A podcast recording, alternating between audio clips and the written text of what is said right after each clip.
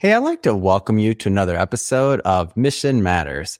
My name is Adam Torres, and if you'd like to apply to be a guest on the show, just head on over to mission matters dot com and click on Be Our Guest to Apply. All right, so today I have Jonathan Schroyer on the line, and he is Chief Customer Experience Innovation Officer at Arise Virtual Solutions, and he was also the co-founder and C E O of Officium Labs, which was recently acquired. Jonathan, welcome to the show. Thank you. Thanks for the time, Adam. Excited to share some of my thoughts and be part of the Mission Matters podcast and live stream. Oh, man. So, Jonathan, uh, really excited to have you on the show today and really for us to dig into customer experience or C X and what that means and how businesses should be looking at that concept overall as a profit center versus maybe some of the ways they've looked at it in the past as a cost or an expense. So, Jonathan, excited to get into this topic with you. And just to get us kicked off, we'll start with our Mission Matters Minute. So, Jonathan, we at Mission Matters, we amplify stories for entrepreneurs, executives, and experts. That's our mission. Jonathan, what mission matters to you? Well, for me, Adam, when I was a kid, I grew up in a small town in Texas. And one of the things that, you know, I noticed early on was there just wasn't as much technology, service, and other job opportunities in those small towns. And so our mission has always been, how do you bring those economic opportunities through business to those small communities? And that's why we created Officium, which I know we'll double click into a little bit later. But really, how do you give people opportunities, no matter where they live in the world, to have purposeful work, to be able to uplift the economies where they live, and also to have fun with their families? Awesome. Love bringing mission-based entrepreneurs and executives on the line to really just share what they do, how they're making a difference in the world, how they're adding value, what gets them excited and motivated. So great stuff there, Jonathan.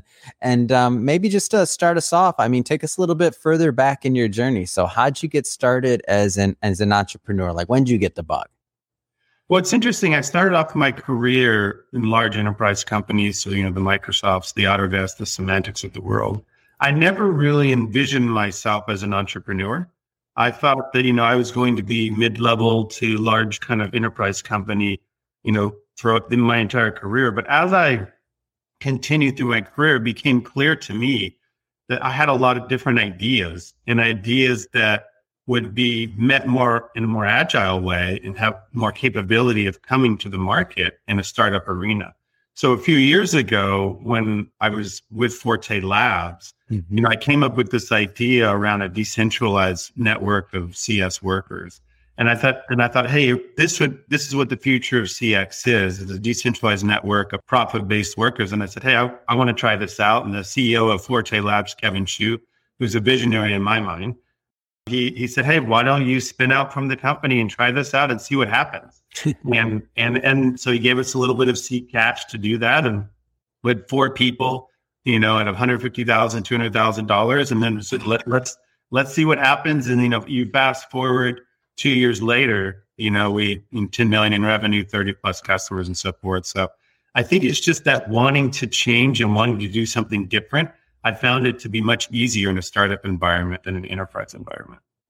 What an amazing story and what an amazing success. And, you know, I know there's some entrepreneurs or would-be entrepreneurs um, also that are watching this, and maybe they're a little bit, you know, further behind in their career, not behind, but they're a little, not quite as far along in their career, I should say, um, as an entrepreneur. What kind of advice would you give to that person that's really just getting out there, getting started? That's a great question. I mean, I think in order to have a successful startup business, you have to have a problem that you're trying to solve. You have to have a different way to solve it than anyone else has done it. It has to, you have to be able to monetize it. Mm-hmm. And then you have, and then I would say you have to have the passion to really, to go after it, yeah. to believe in yourself. It's one of going to be one of the most difficult things you ever do to be mm-hmm. successful at it. There's going to be ups and downs, but that that resilience, you know, that grit, just hold on to that. And if those first three kind of business things that I mentioned come through, then yeah. great. What you'll mostly find is as you go along the way, you're going to pivot a little bit from your original idea. um, but be, that's part of that resilience to get to whether you want to be a ten million, a hundred billion, a billion yeah. dollar, you know, startup. I think those are some of the tips that I would share. Yeah. And, and just digging a little bit deeper to that pivot moment. I feel like sometimes when an entrepreneur, you know, they're so passionate about an idea, they have a certain way they want something or a certain thing, but the market's giving them something that, you know, they still want to, you know, maybe purchase or, or like follow them on their path and reward them, obviously monetarily, but maybe it's a slightly different idea or something different. And it's not exactly what they originally envisioned, but you know, it still works and it's still, and it still could be a great, you know, prospering business. I know as I look at, you know, our company and Mission Matters and some of the ways that we thought it would initially be, like, we didn't know we were going to be a podcasting company. We didn't know we were going to have all these shows. We started out as a publishing company. So we published books. We still publish a lot of books, but that's what we thought. The podcast was supposed to just be started to sell more books, and then go, go, lo, behold, you know, you fast forward a couple years later and that part of the business is the demands just way out, way outpaced what yeah. we ever thought or we could do in terms of with books in general. So it wasn't, we were still playing in our, in our sandbox, so to speak. We were still doing what we do well, which is, you know, helping entrepreneurs and executives tell their story. We were still doing that. It was just a different medium and just a different format. What would you say to somebody that's maybe facing one of those pivot moments and they're thinking about like, ah, this isn't exactly what I was thinking originally. Like, am I, because it's not easy just to, we, we throw this term around now, you know, since let's just say, you know, COVID, these other things happen pandemic wise to where we're like, okay, pivot, pivot, pivot. And we throw it out there, but it's, it can be painful sometimes to pivot. It's not like easy just to say, okay, we're going to do this versus yeah. this. Yep, you're kind of a future visionary type of person, right? And you mm-hmm. you have to be willing to to make those changes, and sometimes they're difficult, sometimes they're challenging, but oftentimes they're the right changes. What I would give advice on is what's the core values and the core purpose of what you create the company. Mm. How that be- goes to market may look a little bit differently than it did on the whiteboard or on the walks through the city of L A for you guys, the city of San Francisco for us. Yeah. It may look a little bit different, but if you're still able to achieve your core value and core purpose, you have to adapt to the mar- what the market is saying. And I would even say it would be in your best interest to be five to six years ahead of the market. That's I was having a conversation with Nate Brown, our customer experience officer at Officium Labs a few weeks ago. And I said, we were talking about the cost center to the profit center, the R O I of C X. And I said, the ideas that we had five years ago, everybody's now catching on to. So now we're only two years ahead. So what is our next idea, mm-hmm. our next thought, our next vision of how we can be five to six to ten years ahead of the market? Yeah. And so I think as you think at the high level, it's easier to pivot when you have a long-term vision that's aligned to a purpose where the tactical changes aren't necessarily as relevant as the value that you do long-term for your client, customers, and for your community and your people. So stay, let, let's start the conversation with C X and defining that, because I don't want to assume that everybody watching this, I mean, it becomes one of those things we uh, toss around, another buzzword, right? But what does it really mean? So maybe start off with telling us a little bit more about, about C X or customer experience and how it's traditionally um, been viewed in, in many businesses. That's a great question.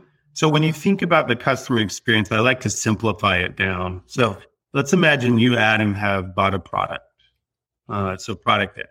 And the minute that you buy a product, your customer experience or your experience with that product has begun.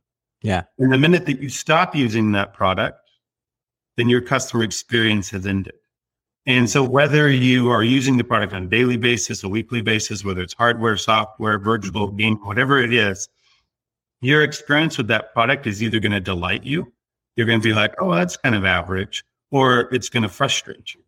And if, if your experience with that product delights you, you're probably going to continue to use that product or that service, right? Sure. Uh, and so when you're looking at the entire spectrum of your experience from the start to the end, there are many different points along the way. Maybe you have a question, you talk to support. Maybe you engage with their, their website or their app.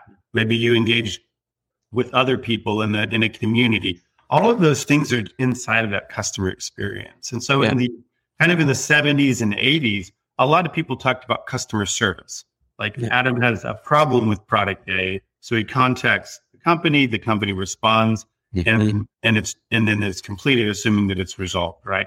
And whether you like that response or not, and then whether you enjoyed the product, you left, right? There was yeah. That was pretty much what people thought customer experience was, but really that was just a tactical engagement between yourself and the company or the brand, right? Mm-hmm. And so when you think about customer experience, you have to broaden it out to the entire engagement that you have with the brand that you chose to buy, that ostensibly perhaps that you love. And so when we created Officium, we wanted to disrupt it, because when you look at disrupt C X, because when you look at what sarb dot com said, three hundred thirty-nine billion dollars is lost a year because of poor customer experience. You said billion, right? Billion, billion. With a B. Yeah, with the B.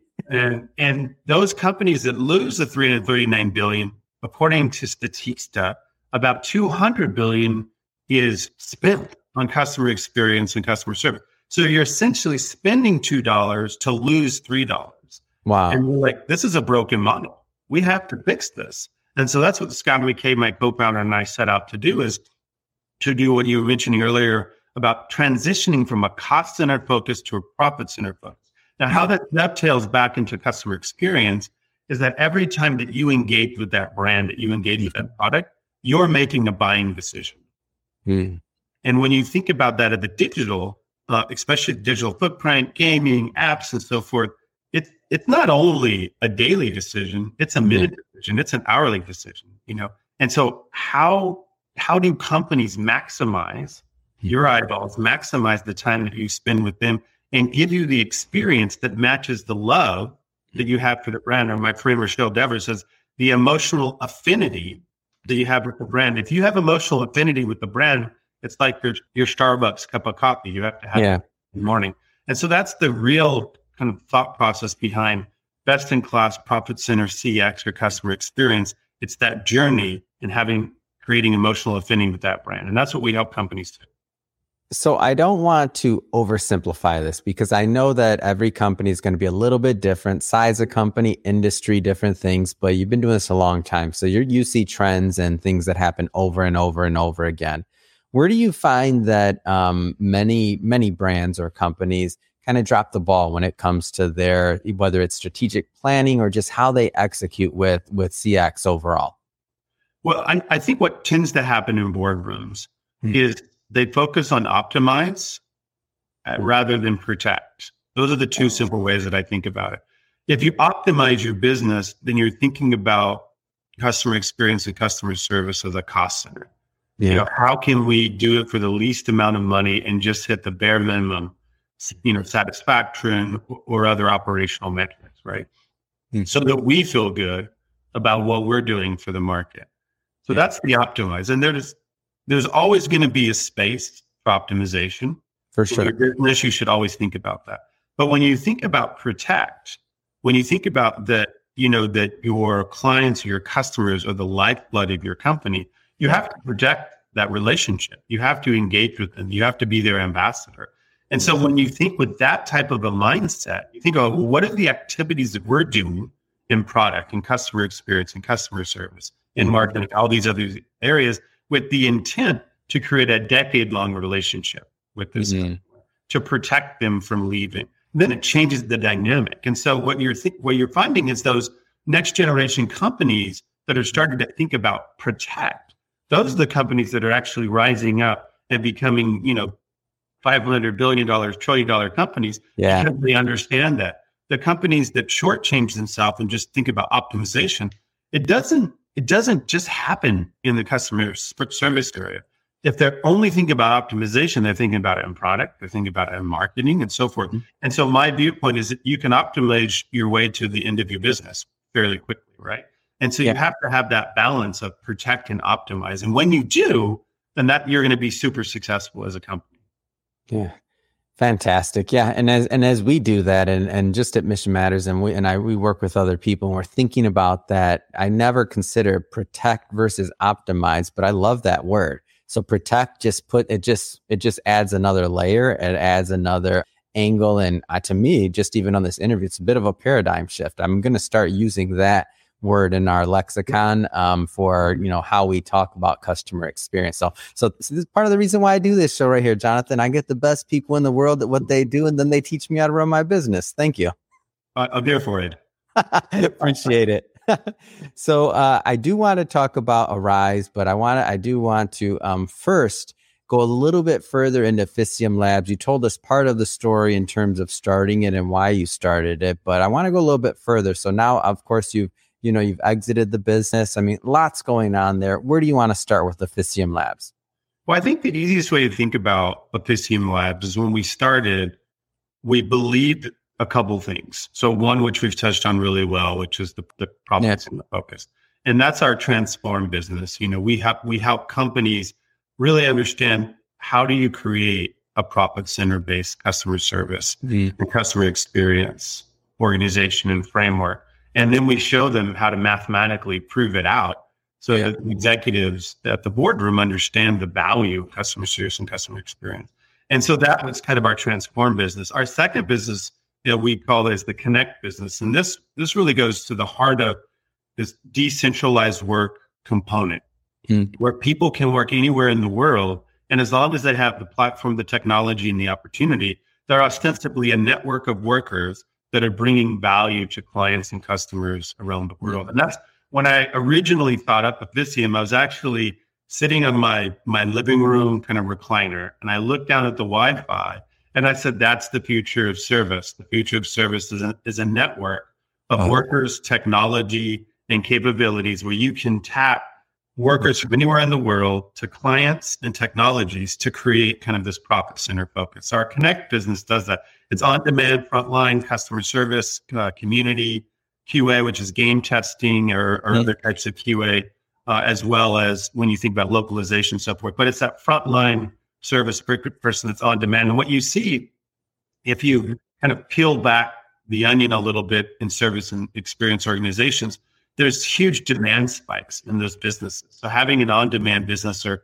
some people like to call used to call us the A W S of human capital, right? Having that on-demand nature where you could plug and play and help clients out. That's our Connect business. And then our last business was our Innovate business. And that was really looking at products and technologies mm-hmm. that transcend where we are today to help the protect and the optimize, whether choosing A I, whether choosing mm-hmm. analytics, whether choosing other tech platforms, workforce management optimization, and so forth. And what we find is by using our technology, whether it's through us or our partners, we're able to optimize the business at the, at the same time that we protect it by about twenty to thirty percent. So that's kind of the three kind of pillars, or we like to think of them as a service stack, you know, uh, so the three service stack components that helped us help clients really realize the profit center capability.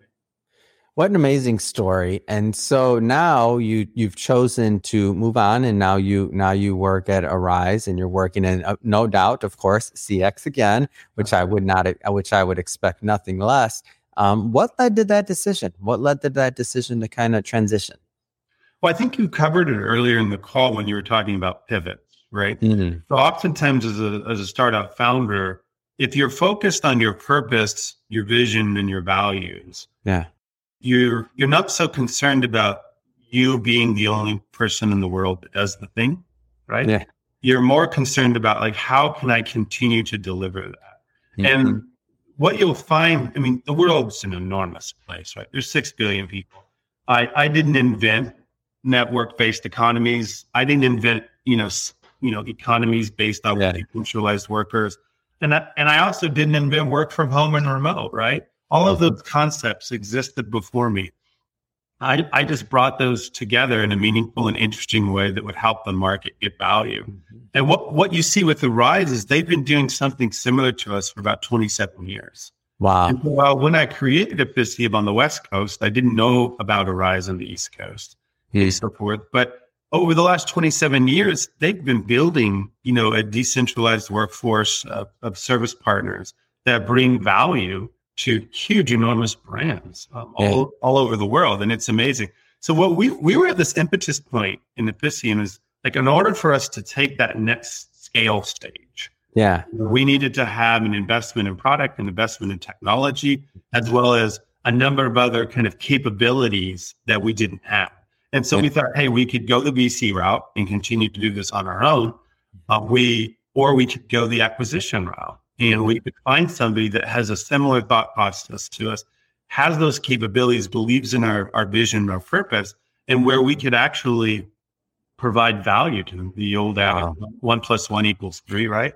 And yeah. they could add value to us. So we talked with a number of folks, uh, and we really felt strongly that Arise was well-positioned over the next five, ten, twenty years to not only help us fulfill our vision, our purpose, but to do it ten x better than we could have ever done it ourselves.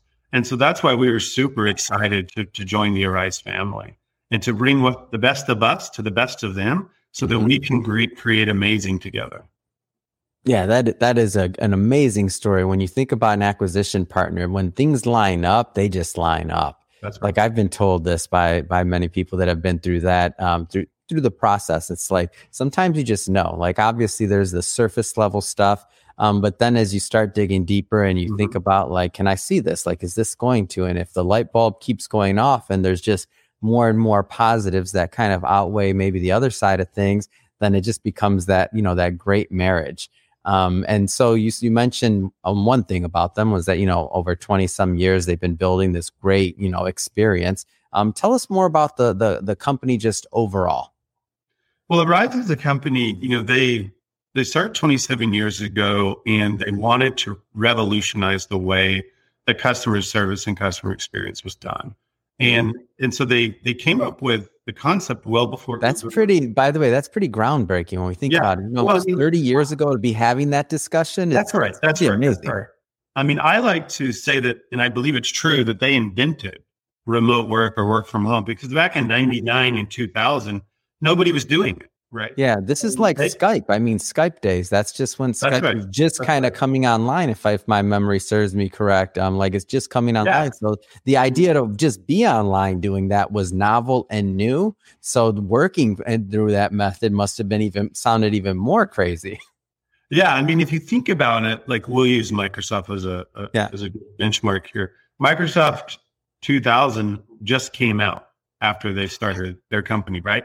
Um, and so they were really groundbreaking, and they thought about the, they said the future of work. And if you look on our, our website at Arise, one of the mission is, you know, to help people change the way that we work. They said the future of work was going to be this kind of work from home, remote, um, decentralized type of work. And, and so they've been building it over the last twenty-seven years. So I come along two years ago, I'm like the future of service, you know, and it's a great idea. I didn't invent it, but the, the cool thing is it's, They, they've mastered it, right?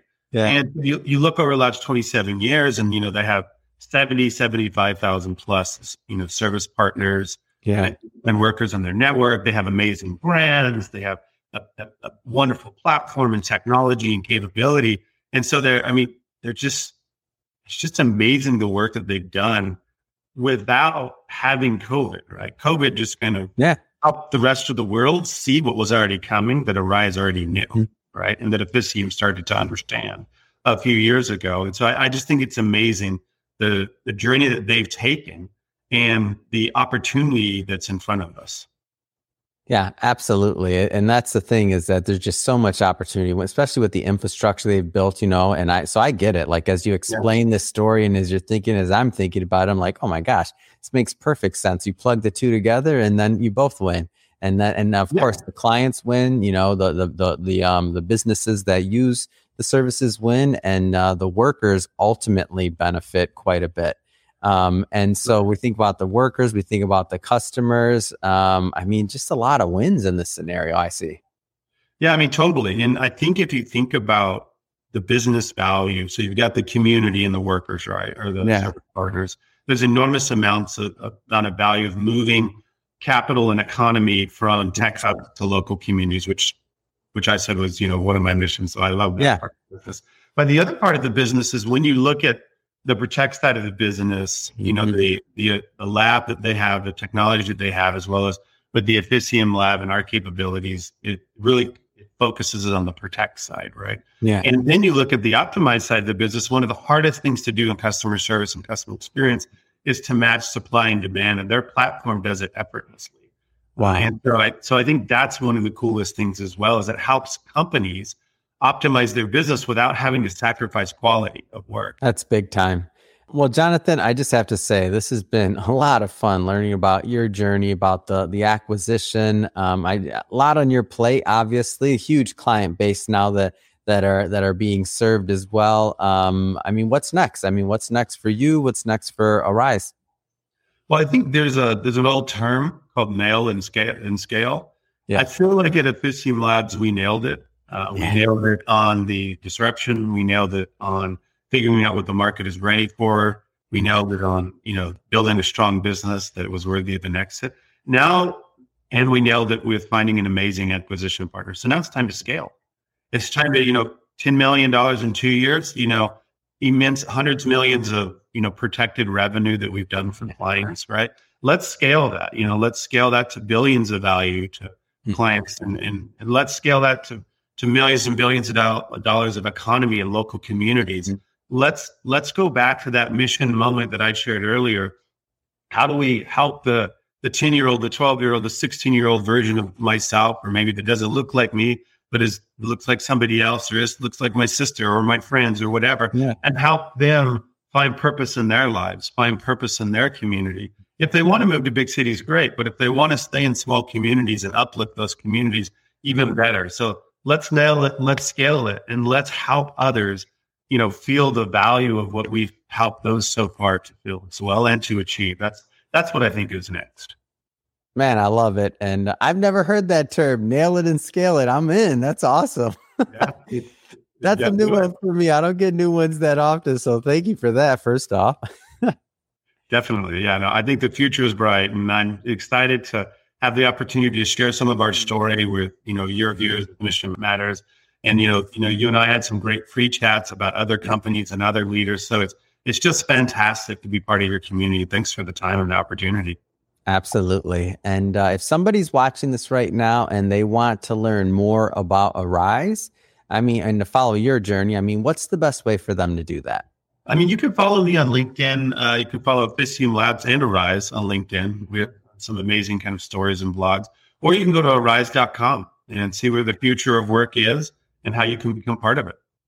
Fantastic. Um, and for the audience, I will definitely have all of those um, those links and stuff like that in the show notes on the final cut and the pop for the podcast, all that good stuff, and the the blog post to be up on mission matters dot com. So go check that out. Um, and uh, if this is your first time with us tuning into Mission Matters, um, we're all about amplifying stories for entrepreneurs and executives, and really just helping them reach an audience and to inspire, to educate, and also to just pay it forward to the future generations. This content is what we're doing, and um, and that's why we do it. Um, if this is your first time, again, hit that subscribe button. Have many more mission-based uh, entrepreneurs and executives coming up, and we don't want you to miss a thing. And uh, Jonathan, really, it has been a pleasure getting to know more about yourself, your journey, and all the great work at Officium and not Labs, and now um, Arise. Wishing you much more continued success, and thank you. Thank you, good sir. Have a good day.